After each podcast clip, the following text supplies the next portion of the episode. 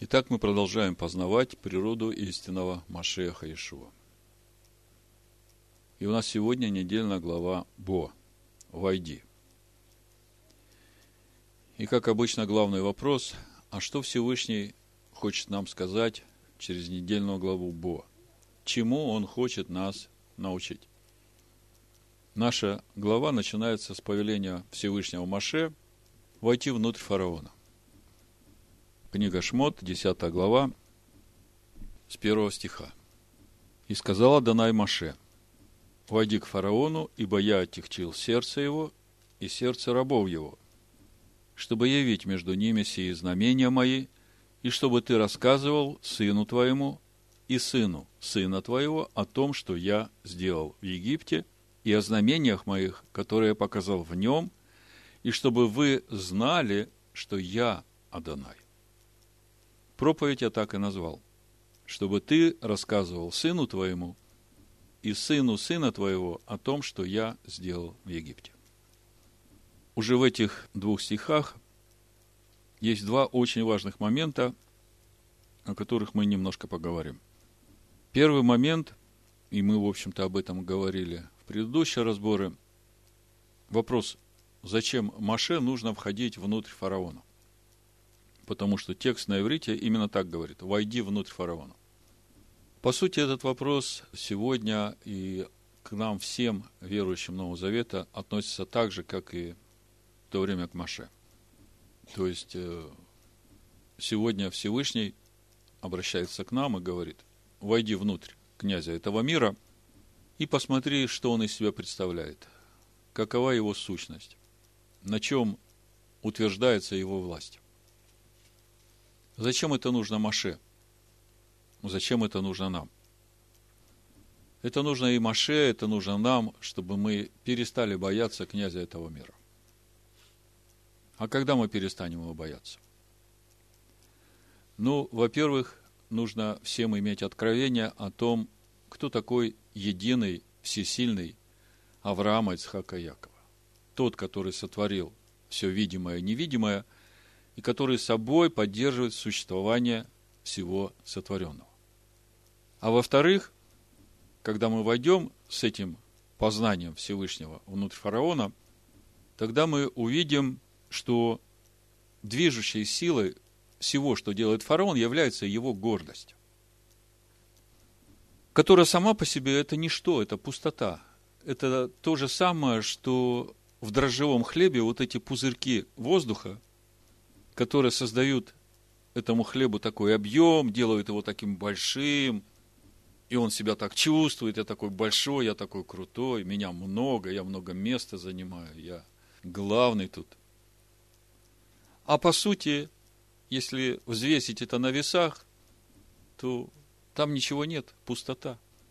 Вот об этой духовной сути фараона Всевышний говорит нам через пророка Ехескеля, 29 глава. Я прочитаю со второго стиха. «Сын человеческий, обрати лицо твое к фараону, царю египетскому, и изреки пророчество на него и на весь Египет. Говори и скажи, так говорит Адонай Всесильный, вот я на тебя, фараон, царь египетский, большой крокодил, который, лежа среди рек своих, говоришь, моя река, и я создал ее для себя. Здесь также вот эту вторую часть можно прочитать, и я создал себя сам.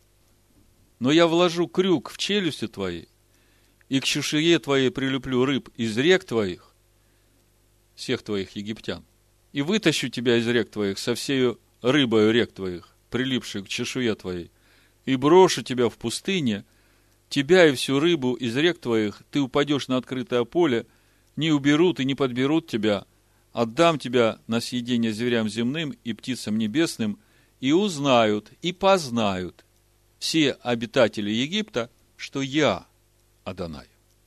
Прошлый шаббат мы очень подробно об этом говорили. Здесь мы видим саму духовную суть фараона. Он говорит, моя река, и я создал ее для себя.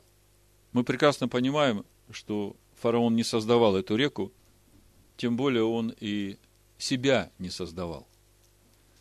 Все, что существует в видимом и невидимом мире – Все, что мы видим и не видим, все власти, начальство, господство, силы, все создано всесильным Авраама, Ицхака Якова.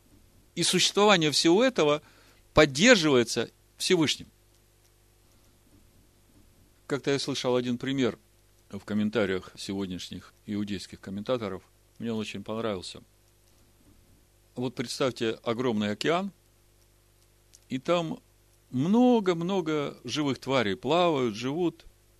И среди всего этого сотворенного еще и водолаз плавает в скафандре с этой маской и со шлангом, по которому ему кислород подается, чтобы он дышал, мог там плавать.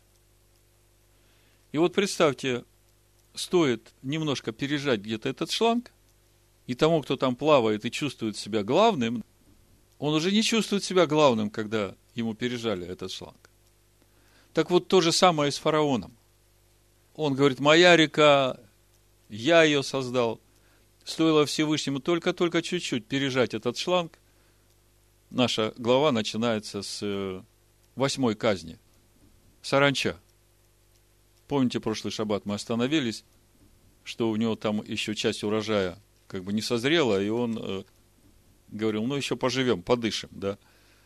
И стоило Всевышнему наступить на этот шланг, кислород чуть-чуть перекрыть, и смотрите, в 10 главе 16 стихе Шмот мы читаем, фараон поспешно призвал Маше и Аарона. Слушайте, фараон, важная персона, да? А как только чуть прижали, поспешно призвал Маше и Аарона и сказал, согрешил я перед Аданаем, всесильным вашим, уже и знает, перед кем согрешил, и уже не говорит, кто такой Адонай, да? И пред вами согрешил. Теперь простите грех мой еще раз, и помолитесь Адонаю Всесильному вашему, чтобы он только отвратил от меня сию смерть. Слушайте, чуть-чуть наступил, да, на этот шланг.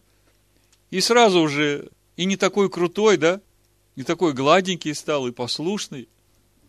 Как только Всевышний чуть-чуть ослабил это давление – опять эти дрожжи распухают, опять такой крутой, чтобы я больше не видел вас в моем дворце. Не являйтесь пред лицом мое, да? Помните, 28 стих дальше, 10 глава. В тот день, когда ты увидишь лицо мое, умрешь. Это тот, который только что вот э, тут вот лепетал. А потом после десятой казни сам бегает по всему городу, ищет, где Маше, где Аарон. Всевышний же приказал Маше и Аарону и всему Израилю не выходить до утра за стены дома, в котором вкушает агнца. И он бегает там, Маше говорит, нам нельзя выходить.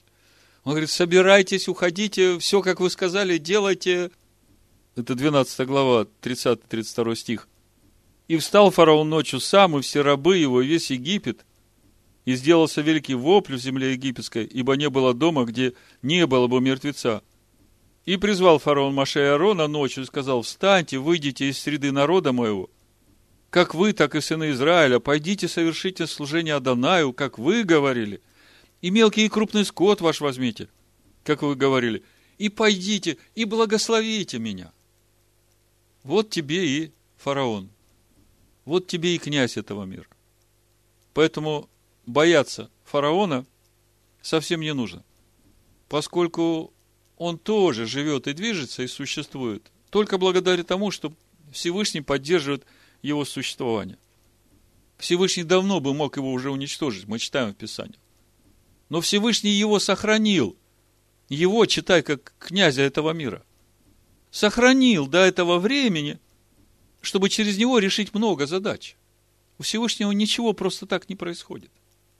Он и свой народ воспитывает, и другие задачи решает. Так вот, самая главная цель, для которой он сохранил этого фараона, считай, как князя этого мира, которому приговор уже вынесен, как мы знаем. Именно для того, чтобы и сыны Израиля познали имя Аданая, и для того, чтобы все народы во всех поколениях, живущих в этом мире, познали имя Аданая и убоялись его. Поэтому бояться надо не фараона, Бояться надо не князя этого мира, а бояться надо Всевышнего, в смысле ходить в страхе Адоная. А второй важный момент из нашей недельной главы – это само повеление Всевышнего рассказывать сыну своему и сыну сына своему до тысячи родов. Что Всевышний сотворил в Египте, какие знамения он явил, какие чудеса он сделал, чтобы все, не только сыны Израиля, но и все люди, живущие в мире, во всех поколениях своих, помнили, кто есть Адонай Всесильный Израиля. Вы только вдумайтесь вот в духовную глубину этой заповеди. По сути, эта заповедь связывает все поколения людей, живущих в этом мире, от того момента, как Всевышний вывел свой народ из Египта, это примерно полторы тысячи лет до нашей эры, до самого последнего момента жизни этого мира, когда Машиах придет и установит Царство Всевышнего в этом мире – когда все противники Всевышнего будут погублены, и наступит Царство Бога и на земле, как и на небе, как мы молимся в молитве Отче наш.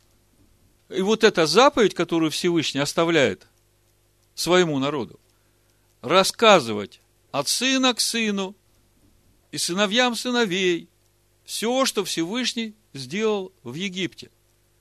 Для того, чтобы мы познали или имели познание об Адонае, всесильном Израиле. А в чем суть познания имени Адоная? Мы прошлый шаббат говорили, когда имя Адоная раскроется, а он сказал, что оно еще раз раскроется именно в тот момент, когда он придет судить землю, тогда его народ получит все, что Всевышний обещал своему народу, и противники его народа все будут погублены. В этом суть раскрытия имени Адоная.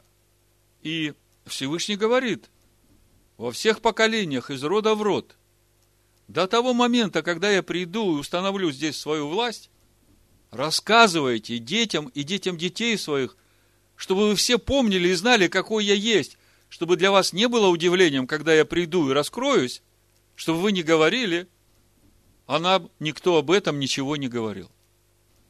Вот, к примеру, смотрите, последние две тысячи лет Священное Писание начали распространяться по всему миру. Еврейские священные писания, еврейские апостолы стали нести и проповедовать всем народам. И что происходит? Начиная с 325 года, когда родилась римская церковь, в основание которой уже положили совсем другие символы веры, не те символы веры, которые были в первоапостольской общине, которые положил сам Машиах Иешуа. То есть уже последние 1700 лет все эти народы читают эту же Библию, каждый в своем переводе. Я понимаю, что переводы искажены, но если ты имеешь духа, то ты же слышишь. Почему мы все здесь сидим? Почему те люди, которые слушают эти проповеди в интернете во всем мире, почему это у них отзывается? Потому что дух-то говорит. И каждый человек, который искренне ищет Всевышнего, Всевышний ему говорит, потому что он не хочет, чтобы хоть один человек погиб. Чтобы все достигли познания истины и спаслись. Так вот, смотрите, все народы читают Библию и говорят, ну да, это был Ветхий Завет, это было тогда, к нам это не относится, этот Бог Ветхого Завета, он кровавый Бог, а у нас сейчас добрый Бог, у нас Бог Иисус Христос, Он всех любит, Он всех прощает. Вот когда на все это смотришь, знаете, что мне это напоминает? На прошлой неделе мы читали четвертую книгу Царств, 17 главу. В общем-то, это тоже образы для нас, достигших последних веков. Там как раз рассказано все, что будет происходить в этом мире, когда Всевышний будет вводить духовно иудеев все народы мира. Помните, за то, что сыны Израиля согрешили, 10 колен Израиля увели в Ассирию а туда привели народы, которые жили в Месопотамии. Привели их туда, они начали там жить, кадить своим богам, и львы их начали разрывать. Они послали гонцов э, жаловаться этому ассирийскому царю, что вот ты привел нас сюда, говорил, что нам тут будет хорошо, а нам тут львы не дают покоя, разрывают нас. И царь говорит, ну хорошо, пошлите им кого-нибудь из иудейских священников, пусть он их научит законам той земли. И пришел священник и начал учить их законам той земли. И я так понимаю, что львы немножко успокоились. И когда я читаю эту историю, перед моими глазами разговор Иешуа с женщиной-самарянкой. Это та же самая тема. И женщина-самарянка, она представительница вот этих народов, которые ассирийский царь переселил в землю Израиля. И Иешуа ей говорит, это Иоанна, 4 глава, 22 стих, «Вы не знаете, которому кланяетесь, а мы знаем, которому кланяемся, ибо спасение от иудеев». Иешуа здесь прямым текстом говорит, мы иудеи, мы знаем, кому мы кланяемся. И вам нужно познать того, которому мы кланяемся, ибо в этом ваше спасение. Чем же вся эта история закончится? Здесь же, в четвертой книге царств, мы читаем, это четвертое царство, 17 глава, 40-41 стих.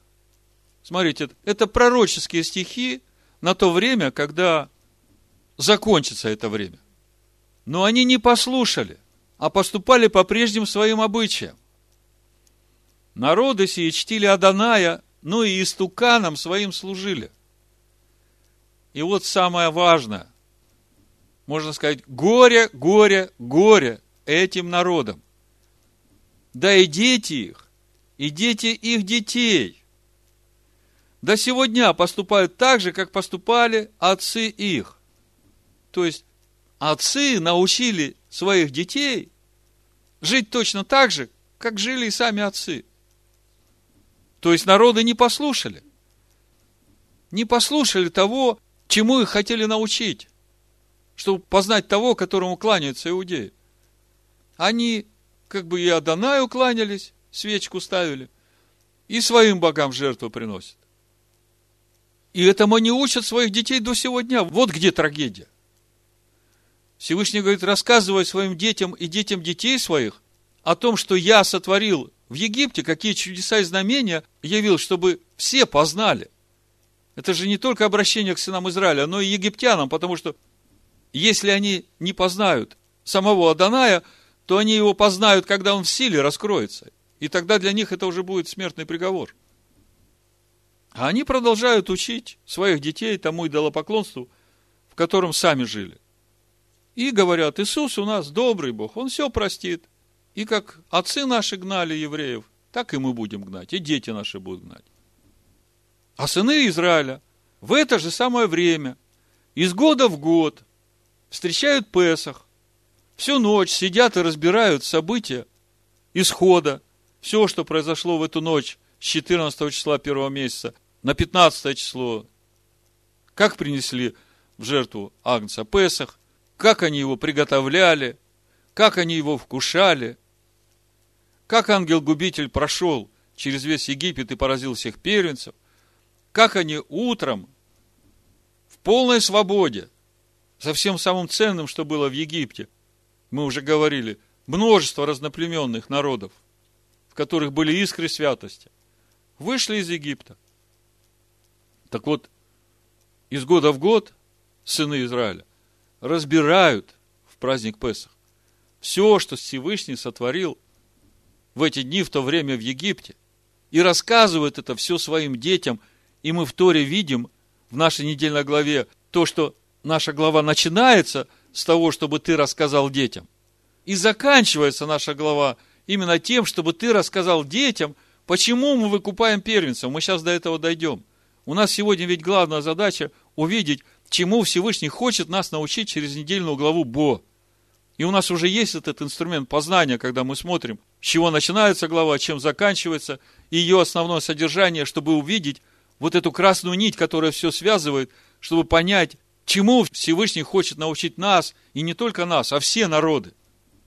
Потому что Он не хочет, чтобы кто-либо погиб.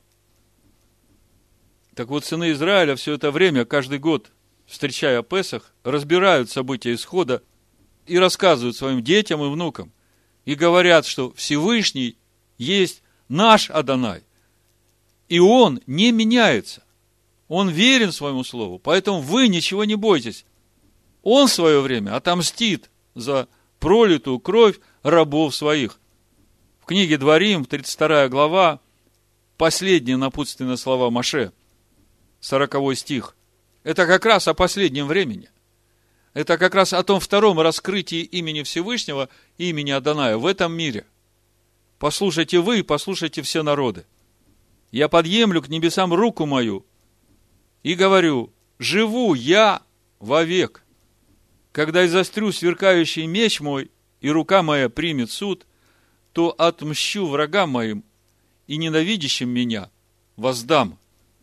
Не это ли было в Египте? Упою стрелы мою кровью, и меч мой насытится плотью, кровью убитых и пленных, головами начальников врага.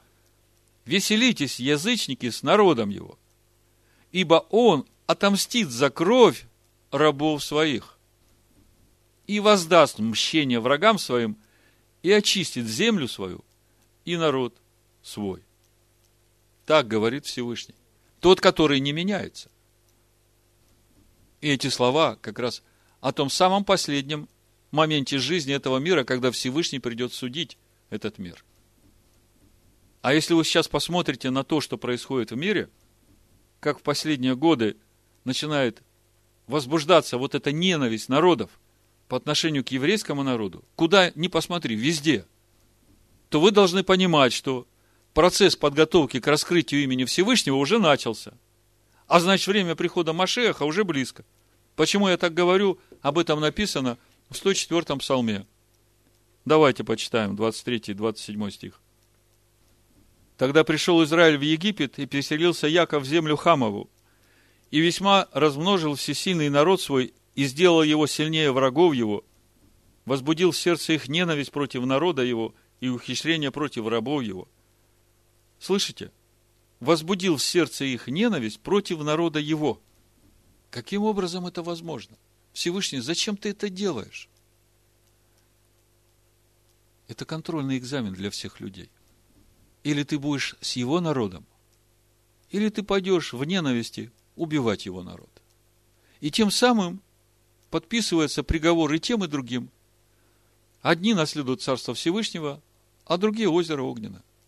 Неужели это не ясно? Даже в христианских церквях, в римских церквях говорят, ладно, Ветхий Завет мы не принимаем, ну как бы это для нас информационная книга. Но псалмы для нас это святое. Так это же псалмы, я читаю, 104-й псалом послал Маше раба своего, Аарона, которого избрал, и они показали между ними слова знамения его и чудеса его в земле Хамовой. Почитайте книгу Откровений, и вы увидите этих двух свидетелей, которые будут мучить Египет в последние дни. Вот оно, здесь все. Таково начало нашей главы, а центральное место в нашей недельной главе занимает устав праздника Песах, освобождение народа из Египта – и в предыдущие разборы мы очень подробно говорили об этом уставе. И мы видели, насколько духовно глубоки эти заповеди и уставы, и законы, которые Всевышний дает в уставе праздника Песах. Здесь и пророческие указания того, как должен совершиться этот Песах с первым приходом Машеха Иешуа в этот мир, в историю всего человечества.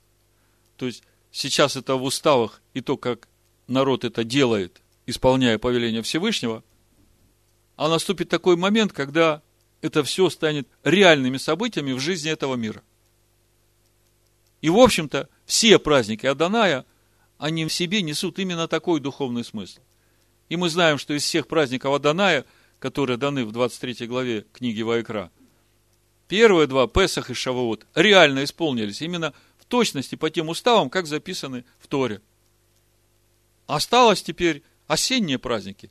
Сейчас это время – Время лета Господня благоприятное, как мы читаем, когда Всевышний собирает урожай. Из поколения в поколение, из года в год, сеяние, жатва, зима, лето.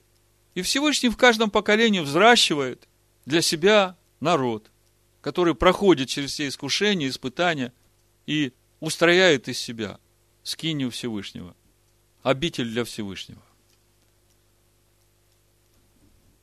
Также в этом же уставе праздника Песах мы видим весь духовный план жизни человека, ставшего на путь Аданая. Начиная от вхождения в завет, через веру в пролитую кровь Машеха Иешуа. И потом э, семь дней пресноков. Это полнота пути человека в полноту возраста Машеха. А кто помнит, что происходит в седьмой день праздника Песах в истории народа, вышедшего из Египта? Что происходит в седьмой день? Они переходят в ночь седьмого дня через Красное море. И на утро они видят всех врагов своих, которые хотели их поработить, потопленными в этом Красном море. И они ощутили, что вот она, окончательная свобода. И это седьмой день опресноков. Цифра 7, вы знаете, это цифра полноты. Вы знаете, сколько проходит времени от праздника Песах до начала суда Всевышнего, Рошашана. В седьмой месяц начинается суды Всевышнего, Рошашана. То же самое, что мы видим в уставе праздника Песах. Вечером наступает седьмой день праздника Песах. Египтяне приблизились, чтобы уничтожить сынов Израиля. Всевышний стал столбом облачным и огненным между сынами Израиля и египтянами. Сказал народу, чтобы они шли. Народ переходит посуху через Красное море. А над египтянами совершается суд. То же самое с началом седьмого месяца. Праздник Рошашана, все творение проходит э, перед Всевышним, Всевышний определяет приговор каждому. Потом 10 дней трепета и 10 число седьмого месяца Всевышний запечатлевает общину Машеха. При последней трубе ставит печать. Вот он, небесный Иерусалим. А потом праздник Суккот, тысячелетнее царство. То есть, когда смотришь на эти уставы Всевышнего, здесь так много пророческого плана, просто вникай в каждую йоту.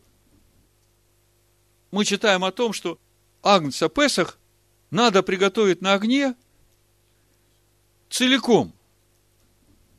То есть, вы представьте такую картину. Агнца заколают, кровью этого агнца помазывают косяки дверей. Ну, обычно что дальше делают? Кожу снимают, спарывают желудок, когда жертва за грех там, снимают этот внутренний жир с почек, печени, желудка. Все это возжигают Всевышнему, да? А тут тоже вроде бы жертва за грех, да? А тут ничего этого не делают. Целиком берут его, всего, со внутренностями, с кожей, с головой, с ногами. И все это готовят на огне. Вы чувствуете, что здесь не просто рецепт приготовления барашка, который надо съесть. Здесь настолько глубокий духовный посыл Всевышнего для всех нас, которые будут вкушать этого агнца. Помните, Иешуа говорит, не думайте, что я пришел отменить Тору или пророков. Ни одна йота, ни одна черта не пройдет из Торы, пока не исполнится все – вот это и есть вот этот агнец целиком, которого надо есть всю ночь Песах до утра. И здесь уже другой пророческий план, это тоже план спасения этого мира. Пока не наступит утро, пока не придет Машех во второй раз. Вот этого агнца, вот эту Тору, которая течет из него, как последующего духовного камня.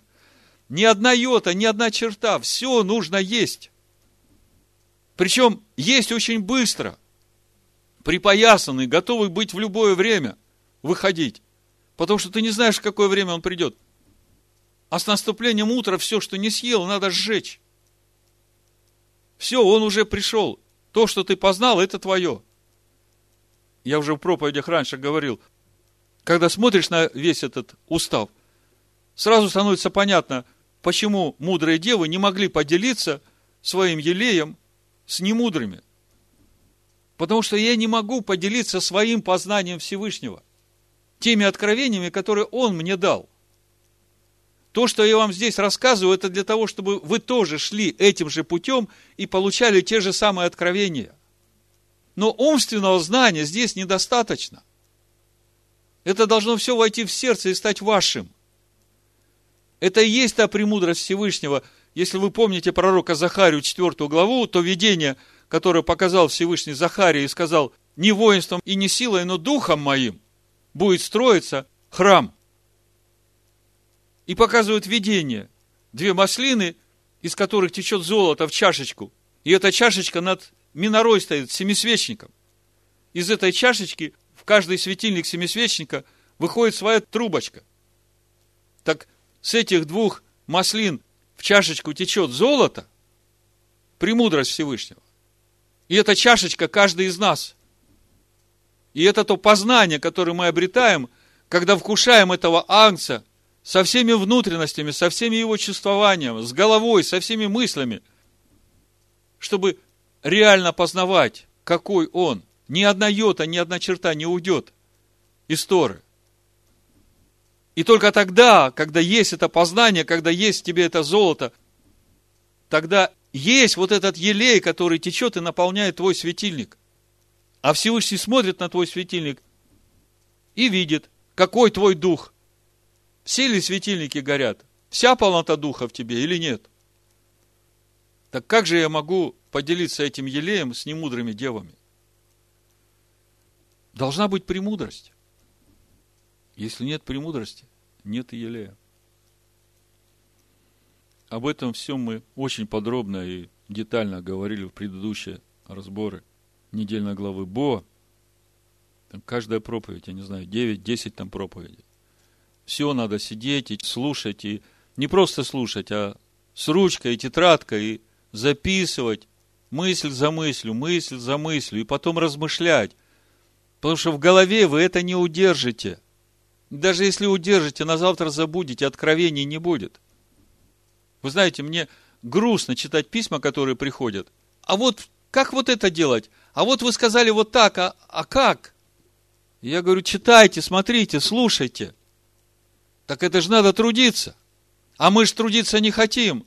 Нам все сразу готовенько, пожалуйста. Нам хочется узнать. Знаете, вот очень прямо сейчас хочется узнать. Да даже если ты узнаешь, это тебе не поможет. Эти знания тебя не спасут. Тебе нужно, чтобы тебе эти откровения дал Всевышний. Вот когда ты будешь идти этим путем и получать эти откровения, вот это и будет твой елей и твое золото. Вот в контексте всего этого э, просто опять поступают письма по третьей чаше, по тому, как делать хлебопреломление. Еще раз хочу коснуться некоторых моментов, хотя это есть все в проповедях, и не один раз мы об этом говорили. Именно конкретно вопросы хлебопреломления. Вообще то, что происходит в хлебопреломлении, невозможно получить откровение об этом, если не знать, не познать саму Агаду Песах. Потому что сама Агада Песах – это пророческое указание, можно сказать, по этапам всего пути спасения народа Всевышнего. И Машех Иешуа, именно основываясь на этой Агаде Песах, уже со своими учениками 2000 лет назад проводит пасхальный седер. И именно основываясь на этой пасхальной агаде, он поднимает третью чашу и говорит, вот эта чаша, чаша Нового Завета. А в чем суть Нового Завета? Когда уже заповеди Всевышнего будут написаны на наших сердцах. Так когда это будет? Что это сразу будет, да? Вот я поверил в Иисуса Христа, и все, у меня уже Новый Завет на сердце написан. В общем-то, он внутри сердца у тебя есть. Потому что сам Машех вселился в твое сердце. Но тебе это надо написать на твоем сердце, на земной составляющей. А это весь путь через пустыню 40 лет. Пока ты умрешь для себя, чтобы жить для него. Так вот, прошлый шаббат мы говорили, что первая чаша – это свидетельство нашего вхождения в завет Авраама. Это то, что было в Египте, как мы читаем в 12 главе книги Шмот, в нашей главе 43-49 стих, где Всевышний говорит, вот устав праздника Песах, ни один не обрезанный не может вкушать Агнца Песах. То есть, если ты не вошел в завет Авраама, если ты не дал свидетельство твоего вхождения Авраама – то кушать этот хлеб, который сходит с небес, вообще тебе вредно будет. Всевышний говорит, никакой необрезанный не должен есть Агнца Песах.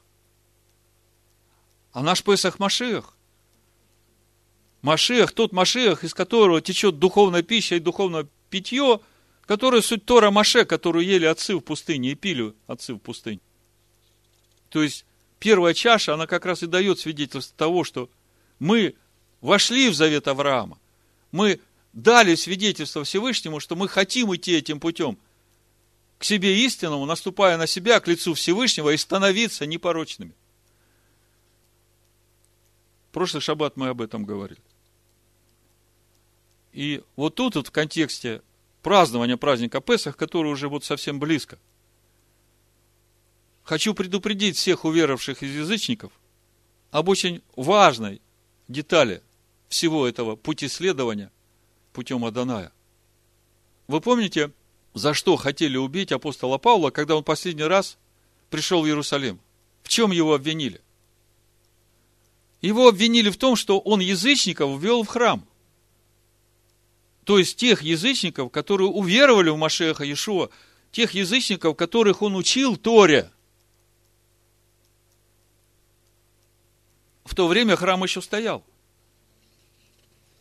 Так вот, если бы храм сегодня еще стоял, тот храм, который был в то время, когда апостол Павел последний раз пришел в Иерусалим, если бы сегодня этот храм стоял, и кто-либо из уверовавших, из язычников, который идет путем Аданая, который вошел в духовное иудеев, если бы он вошел в тот храм и стал есть в жертву ангца, ягненка, которого принесли в жертву иудеи, вы знаете, что бы с ним было? Ему смертный приговор. Это важно всем понимать, которые готовятся вот сейчас встречать Песах в этом году. Это я говорю, чтобы предостеречь их от всякой самодеятельности. Никакого агнца, никакого ягненка мы, уверовавшие из язычников, мы не закалываем и не запекаем, и не едим. Потому что нам Тора это запрещает делать. Например, у нас в общине, когда мы накрываем столы, у нас на Киара, это тарелка большая, где мы все необходимые предметы выкладываем.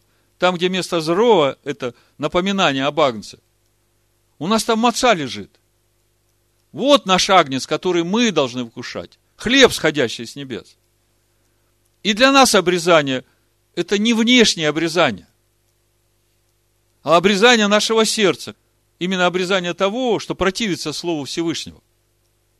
Вот у кого есть вопросы по этому поводу, рекомендую за 5775 год недельную главу Бо послушать.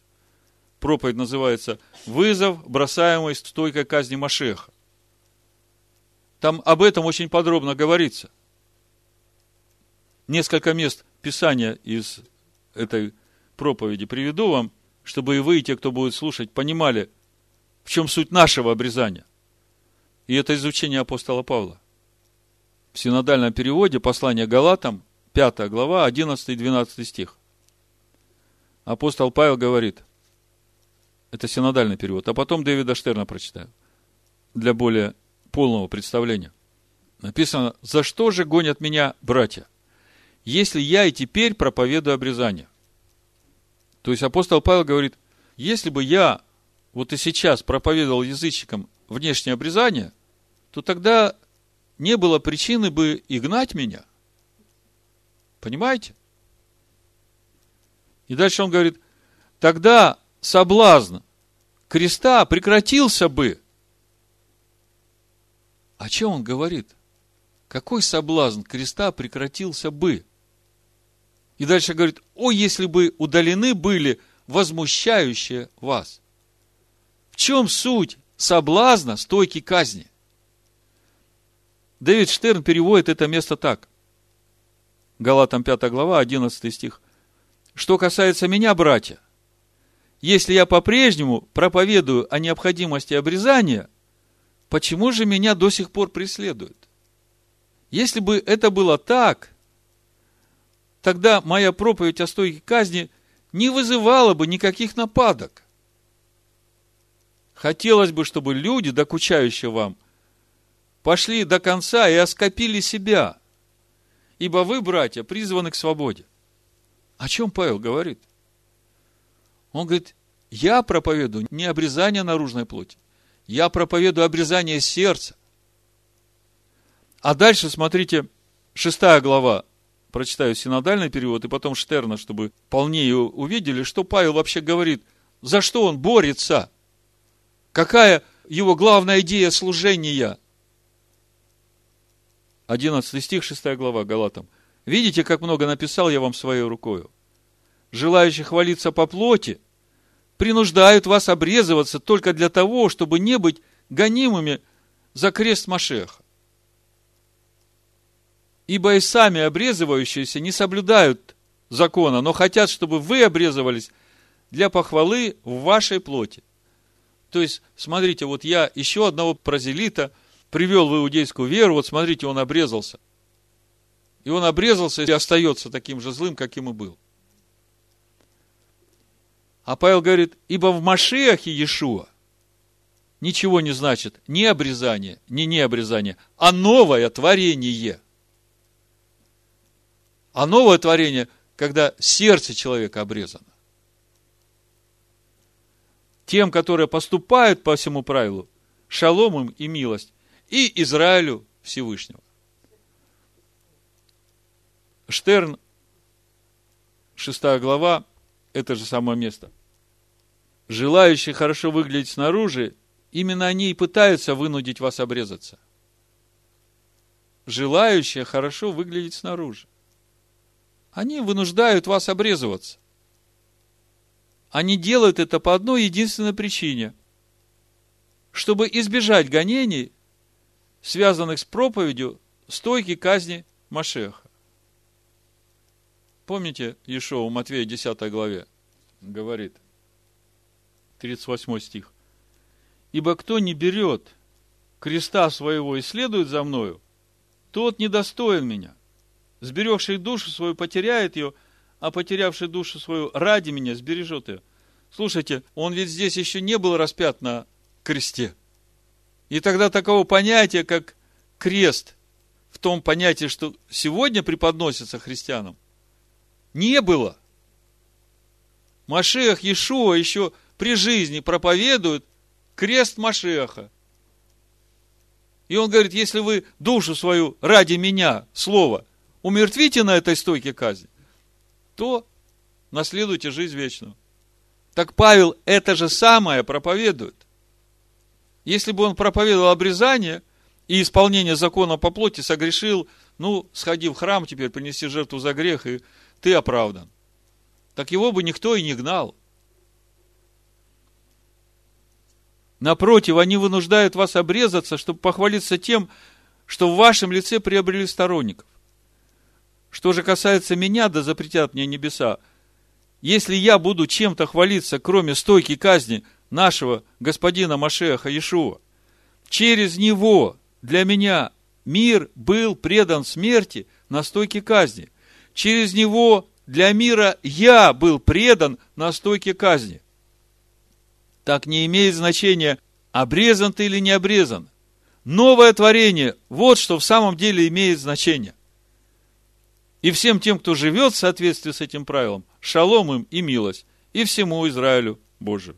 То же самое апостол Павел в Римлянах говорит, 26 глава.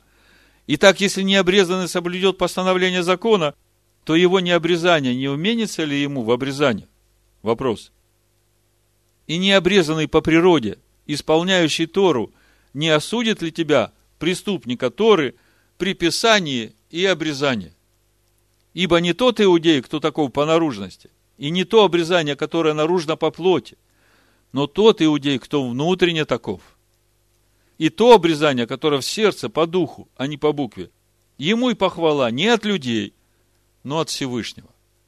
И то же самое 1 Коринфянам 7 глава. Тот же самый апостол Павел, 17 стих.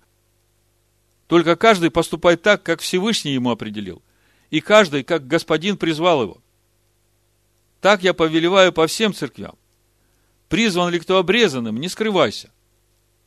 Призван ли кто не обрезанным, не обрезывайся. Обрезание – ничто, и не обрезание – ничто.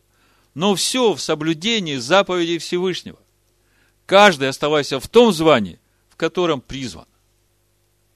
И кто-то может сказать, а как же у пророка Ехескеля написано, что в третий храм не сможет войти ни один необрезанный. Да, точно.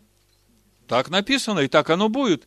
Никто не обрезанный в третий храм не войдет. Только вы мне скажите, что из себя будет представлять третий храм?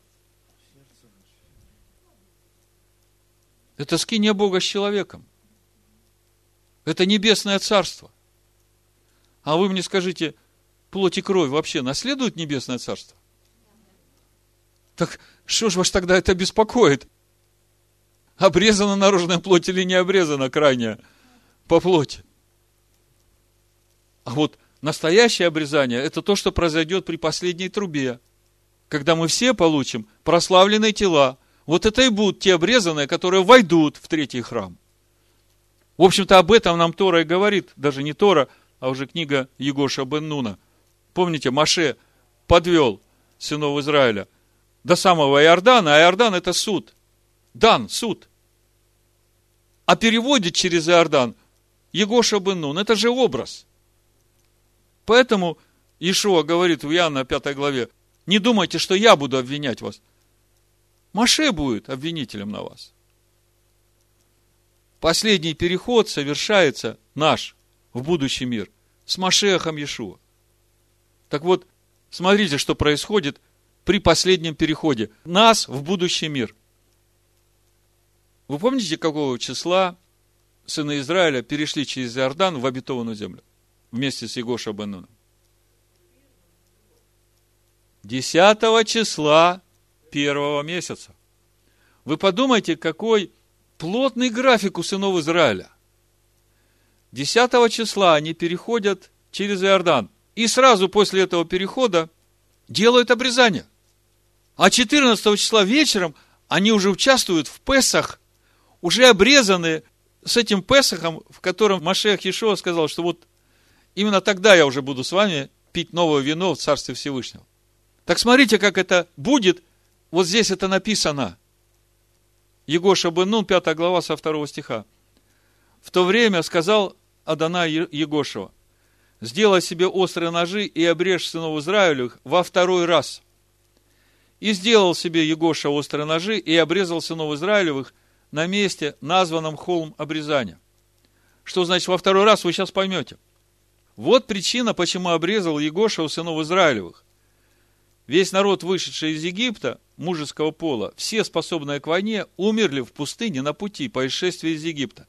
Весь же вышедший народ был обрезан, но весь народ, родившийся в пустыне, на пути, после того, как вышел из Египта, не был обрезан.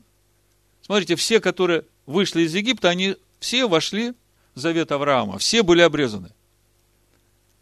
И они все умерли в пустыне. Здесь тоже образ. Это образ нашей ветхой природы, которая останется в пустыне. Новое творение входит в обетованную землю. И вот это обрезание нового творения, смотрите – Ибо сыны Израилевы сорок лет ходили в пустыне, доколе не перемер весь народ, способный к войне, вышедший из Египта, которые не слушали гласа Адоная, и которым Адонай клялся, что они не увидят земли, которую Адонай с клятву обещал отцам их дать нам землю, где течет молоко и мед.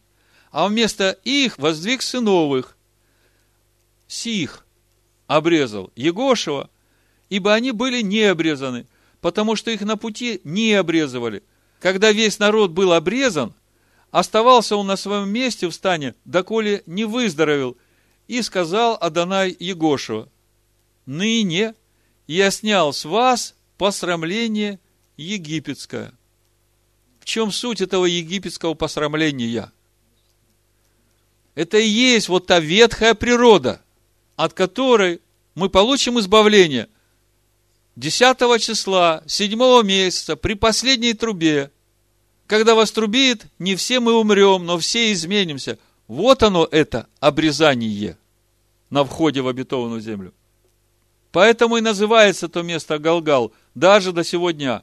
И стояли сыны Израилевы станом в Галгале, и совершили Песах в 14 день месяца вечером на равнинах Орехонских. Все по Торе. Все обрезанные вошли в обетованную землю – и первое, с чего они начали, с чего мы начнем. Получим прославленные тела и сядем вкушать Песах вместе с Машехом Иешуа. Аллилуйя. Это то, что касается первой чаши в хлебопреломлении, чаши вхождения в завет, чтобы можно было вкушать агнца и стать на путь обрезания. А что касается третьей чаши, которая выпивается уже после того, как весь хлеб был съеден, это надо хорошо представлять о году Песах. И даже афикаман уже съеден. Только после этого третья чаша выпивается. То есть весь духовный хлеб съеден. Всего Машеха съели. И после этого выпивается третья чаша, о которой Ишуа сказал, это чаша Нового Завета. Это запечатление вот этого познанного Машеха в наших сердцах. Вот это третья чаша. И она, в общем-то, по сути, это то, что происходит в праздник Йом-Кипур. Десятый день седьмого месяца, когда запечатлевается община Машеха Иешуа.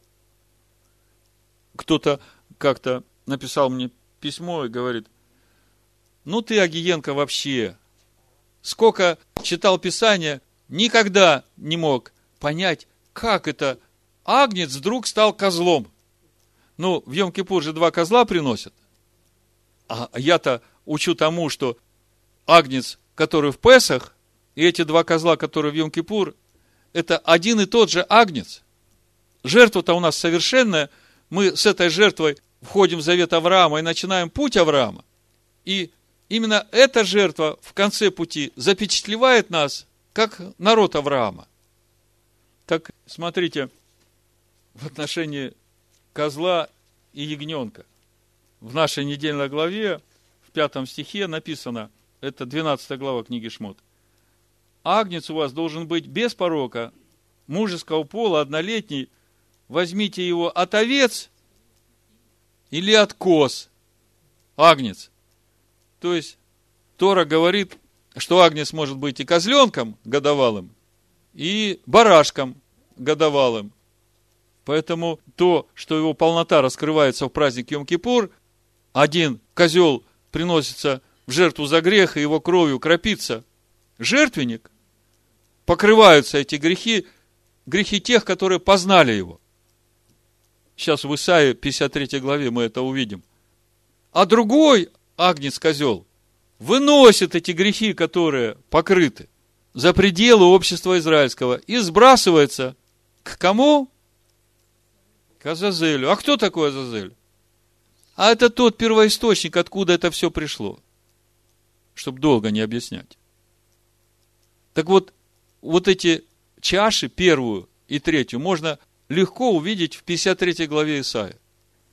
Начало нашей 53 главы говорит о том акте, который пришел в этот мир и взял на себя все болезни, немощи, грехи наши. И он это сделал для того, чтобы мы могли приступить к познанию его. А в 11 стихе написано, это уже третья чаша. На подвиг души своей он будет смотреть с довольством. Через познание его он, праведник, раб мой, оправдает многих, и грехи их на себе понесет. Вот это и есть суть третьей чаши. Это то, что происходит в десятый день седьмого месяца, в праздник Йом-Кипур. Запечатлевается община Машеха Иешуа, запечатлеваются те, которые познали его. И вот их грехи выносятся за стан. Почему выносятся? Потому что они уже не принадлежат тебе, потому что там, где у тебя была ветхая природа и заставляла тебя делать эти грехи, там в тебе уже новая природа, там Машех Иешуа живет. И поэтому, естественно, мусор надо вынести из стана, убрать дом. Ну вот, это то, что касается первой и третьей чаши. Кто не понял, рекомендую обращаться к пасхальной Агаде и углубиться в нее, чтобы увидеть этот путь спасения. А вообще надо молиться Всевышнему, чтобы Он открывал, потому что, я говорю, умственные знания не спасают нас.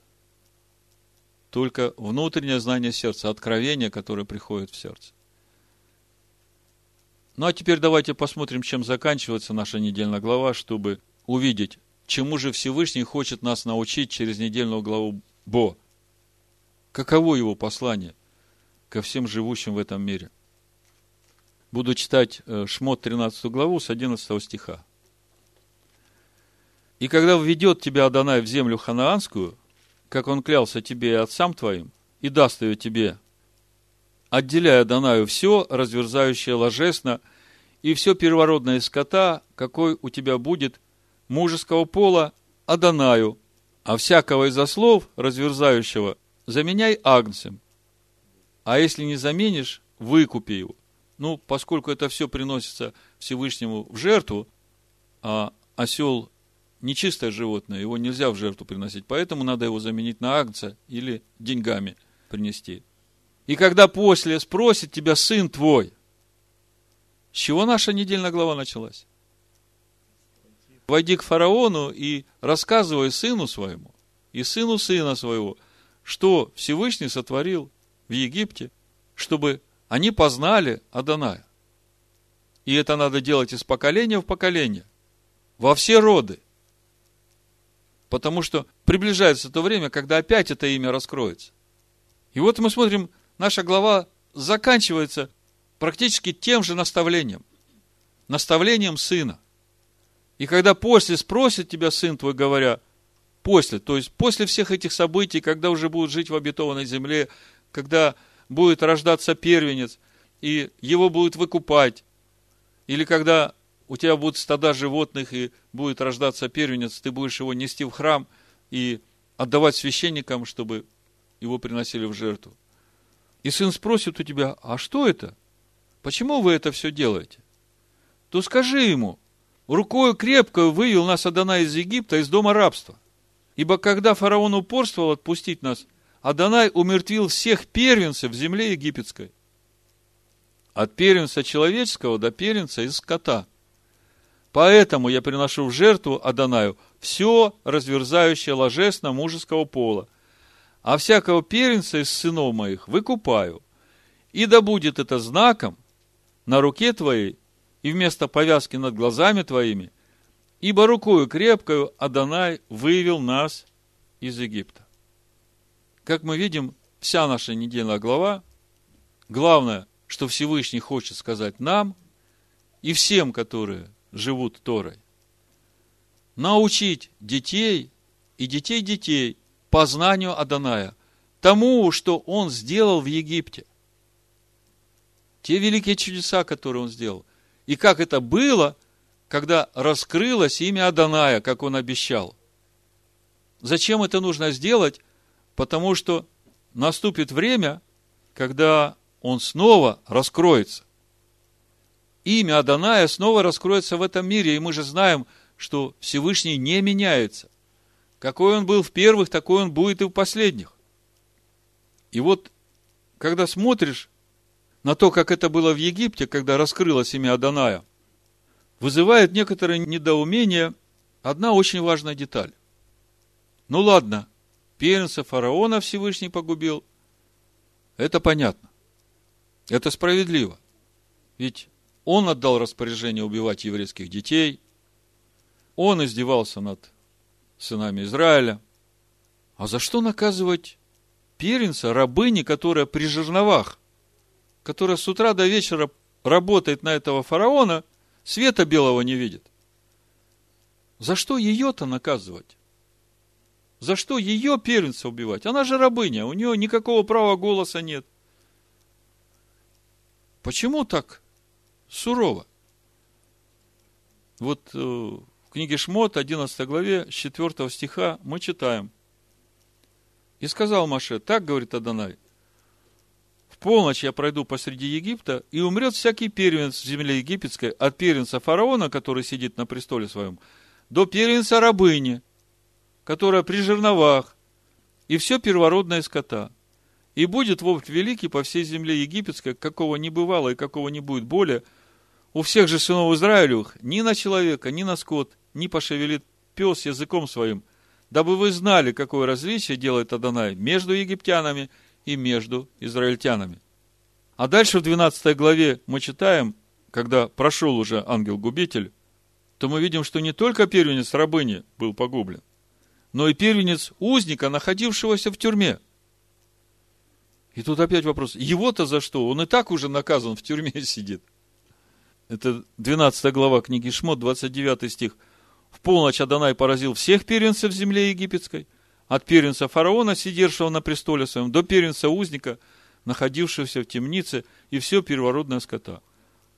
И тут вопрос, почему так строго Всевышний судил вот этих первенцев, рабыни и узников в темнице?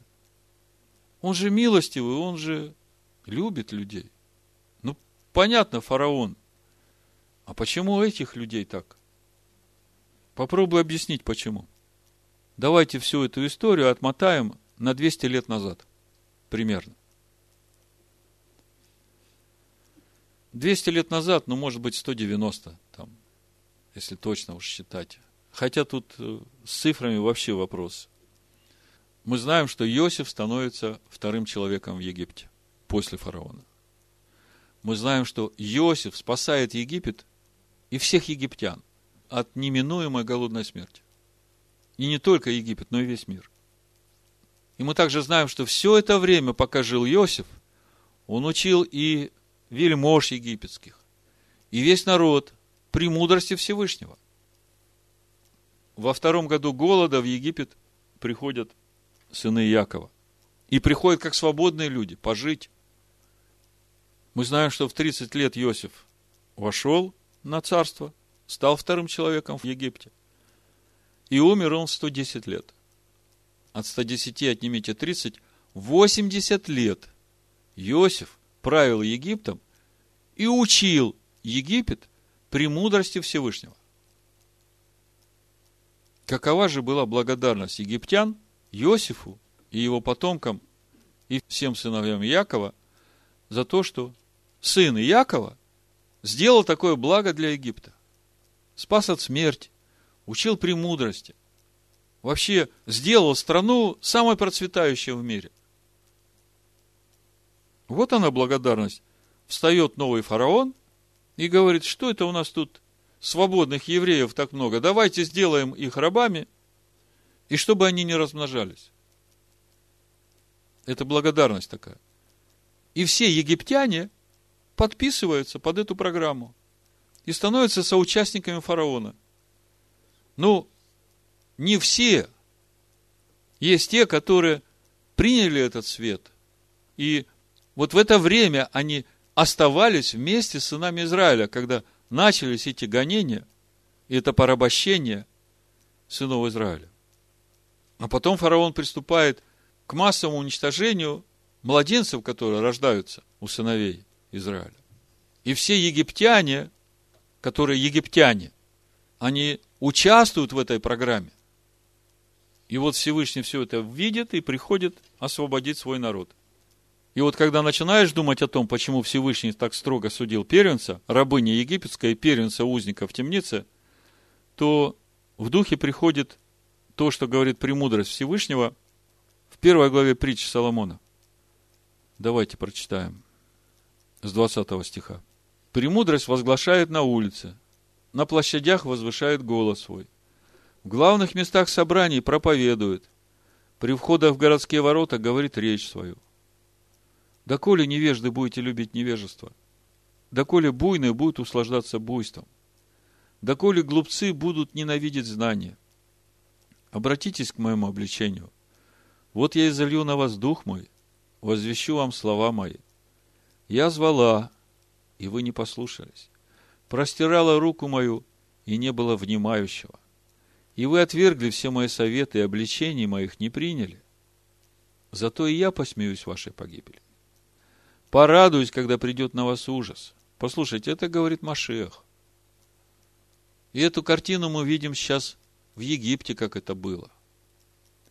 И это же самая картина перед нашими глазами последние две тысячи лет истории человечества о взаимоотношениях христианства и иудеев.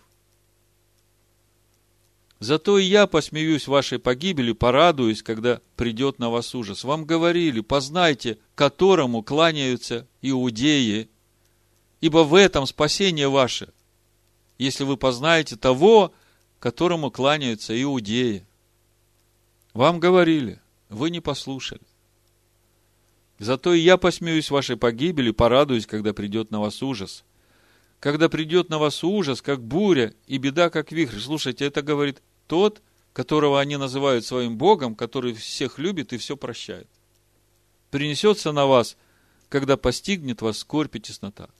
Тогда будут звать меня, и я не услышу. С утра будут искать меня, и не найдут меня, за то, что возненавидели знание и не избрали для себя страха Аданая. Не приняли совета моего, презрели все обличения мои, зато и будут они вкушать от плодов путей своих и насыщаться от помысловых, потому что упорство невежд убьет их, и беспечность глупцов погубит их. А слушающий меня будет жить безопасно и спокойно, не страшась зла. Другими словами, для египтян были созданы все условия, чтобы они познали премудрость Всевышнего и научились страху Аданая. И они пренебрегли этим. Поэтому именно их упорство и их беспечность и приведут их к погибели. Другими словами, если мы все сейчас соберем вместе, мы видим, что главный урок нашей недельной главы – то, чему Всевышний хочет научить нас. Самое важное в нашей жизни – это научить наших детей и детей наших детей страху Адоная, познанию премудрости Всевышнего. Это должно быть самым главным приоритетом в нашей жизни. Не карьера, не накопление богатств, не богатые дома и все, чего ищут люди в этом мире. Не это главное. Я помню, мне родители в детстве говорили, учись, сынок, выучишься, большим человеком будешь. Где? Неправильно меня учили родители. Я думаю, что вас также учили.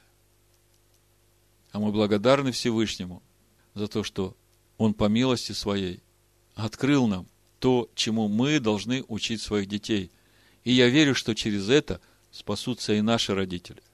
Потому что это заслуга зачтется нашим родителям, потому что мы пришли через них в этот мир. Значит, Всевышний видел все-таки в них доброе, потому что дал нам прийти через них в этот мир. И это меня утешает.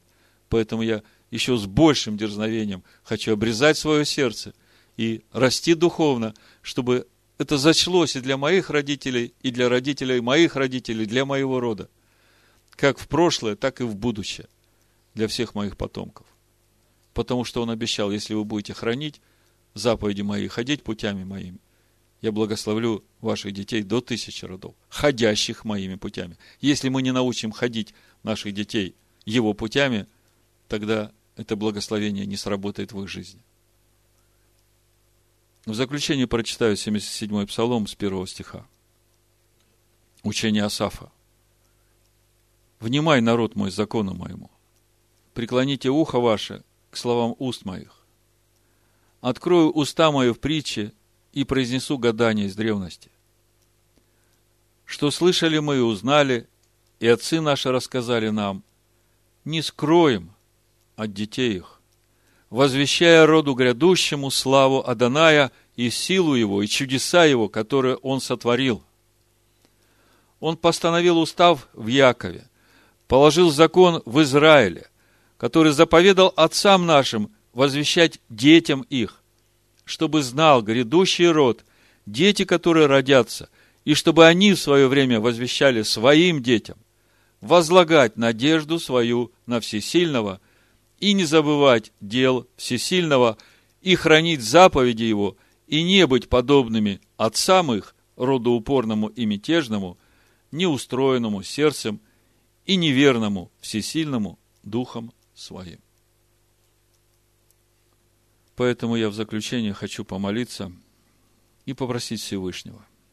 Отче, приходим к Тебе в имени Машеха Ишуа и просим Тебя, дай нам осознать, что самое важное в нашей жизни.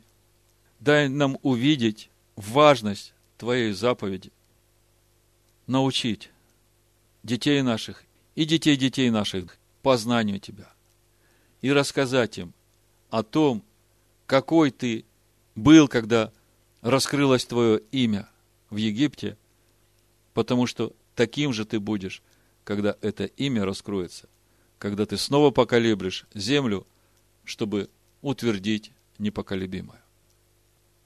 помоги нам и благослови нас и детей наших, и детей детей наших до тысячи родов на этом пути познания Тебя. В имени Амашеха Ишуа. Аминь.